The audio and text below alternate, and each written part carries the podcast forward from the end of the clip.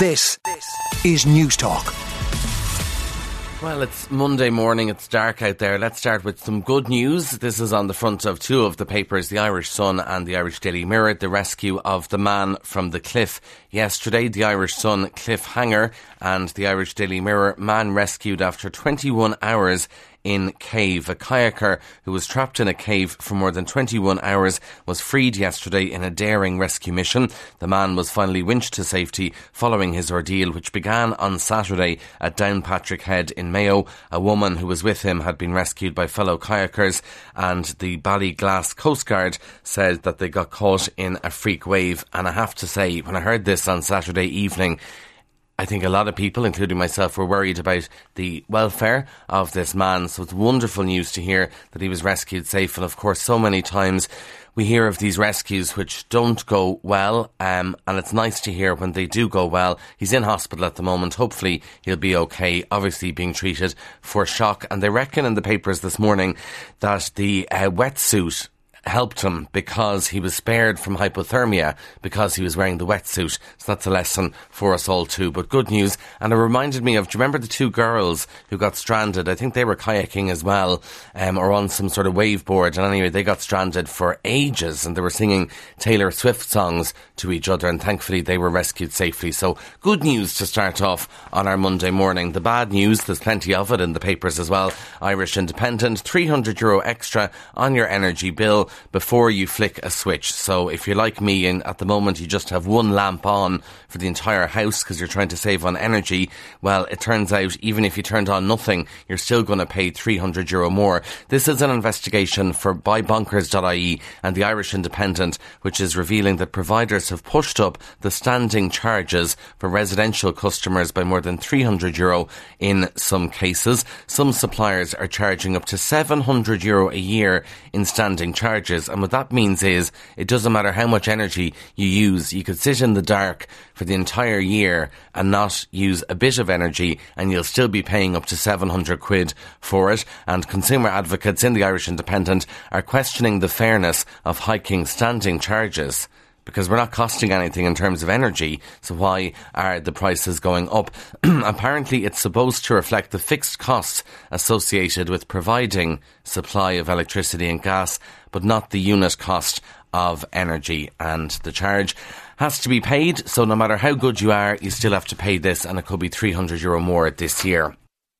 Staying with energy, the Irish Times review calls for major increase in gas storage facilities. This is a big report. It's called a landmark report on the Irish Times on Ireland's energy security. It's going to be published later on today, but it's suggesting that Ireland should develop substantial gas storage facilities to reduce the risks posed by any future disruptions in supply. This would be publicly owned gas storage on land or floating gas LNG terminal are two options identified by the international consultants in the report as ways Ireland can shore up its energy security over the next eight years. And I suppose a lot of members of the public won't really care about this, but they will care about the fact is our energy guaranteed? Do we have the security when it comes to gas and things like that. So it's going to be a big, big, big report out later on today. More energy on the front of the Irish Daily Mail. Apparently, there's grave concern at the heart of government that the ongoing energy crisis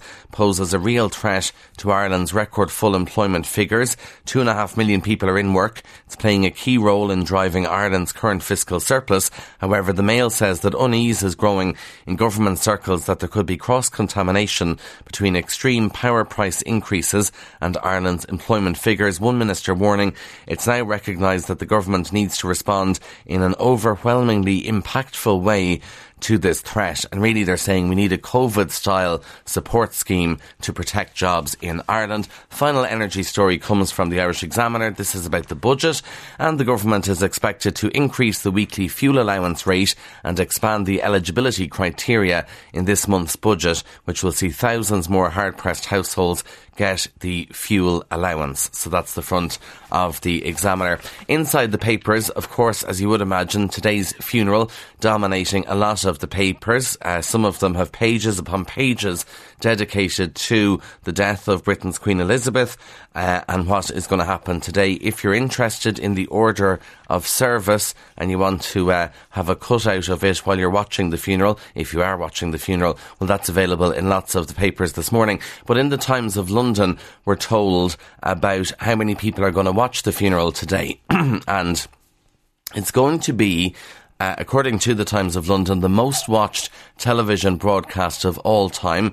They're expecting more than 4 billion people to tune in. Now, you may have seen Kieran Cuddihy from The Hard Shoulder going viral on social media over the weekend after he was giving out on Friday's Hard Shoulder about RTE covering the funeral. Uh, I suppose Kieran should probably look away now because it turns out everyone from everywhere seems to be flying to London to cover it. In the US, according to the Times, every big news broadcaster is going to cover the event live and many of the broadcasters are flying their top presenters into London and clearing their schedules to make way for rolling coverage from Westminster Abbey. So they're expecting 4 billion people to tune in and they also think that this is going to be bigger than Princess Diana's funeral in 1997. They rec- reckon that they could top that figure and people are going to be getting up in the middle of the night in the US to watch this.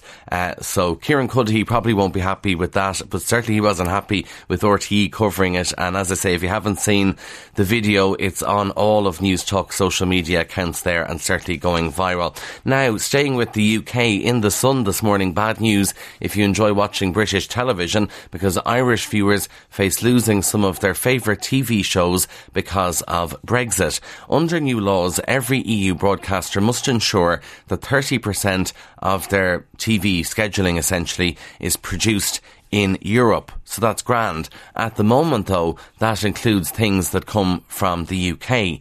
So once Brexit happens properly, uh, and what the laws will be around that, it would mean that the likes of your EastEnders, Coronation Street, and I'm a Celebrity Get Me Out of Here could be under threat because Irish broadcasters would have to meet a certain quota of how many shows are made in Europe. Not so much made in Ireland, but just made in Europe, which would mean that the British TV shows would get the axe. And then you think of Virgin Media. I was watching Virgin Media on Saturday night, and it was all British television from about seven o'clock on. They'd catch catchphrase and they The Voice, Who Wants to Be a Millionaire, loads of British shows on. Looks like they could be under threat if this comes into being. The Irish Examiner looks at TikTok this morning and more specifically who's doing well on TikTok. And a Fine Gael minister is by far Ireland's most popular politician on TikTok, but Sinn Féin is the dominant party with the most followers. So the minister is Simon Harris and he's by some distance the most popular Irish politician with 91,000 followers, according to research done by the Institute for Strategic Dialogue. He's followed by Clare Daly, Michael Healy-Rae, Richard O'Donoghue, and Mick Wallace. But Sinn Féin does the best in terms of parties. The most popular party on the platform. Sinn Féin has 92,000 followers, followed by People Before Profit and Fianna Fáil. So that's an interesting report in the Examiner. And final story for you. If I said to you the name Ceola McGowan, you might remember her. She was the Irish woman who won the world title for axe throwing.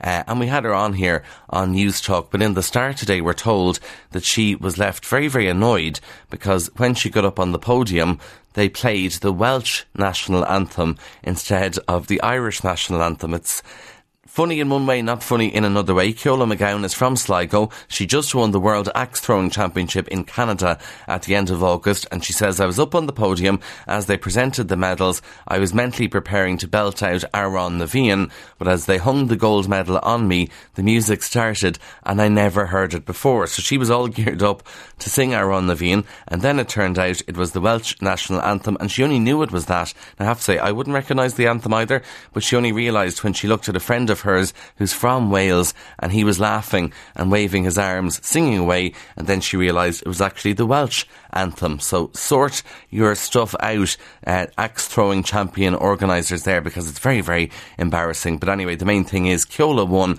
and hopefully they'll have that sorted for next year. On 106 to 108 FM and Newstalk.com. This, this is News Talk.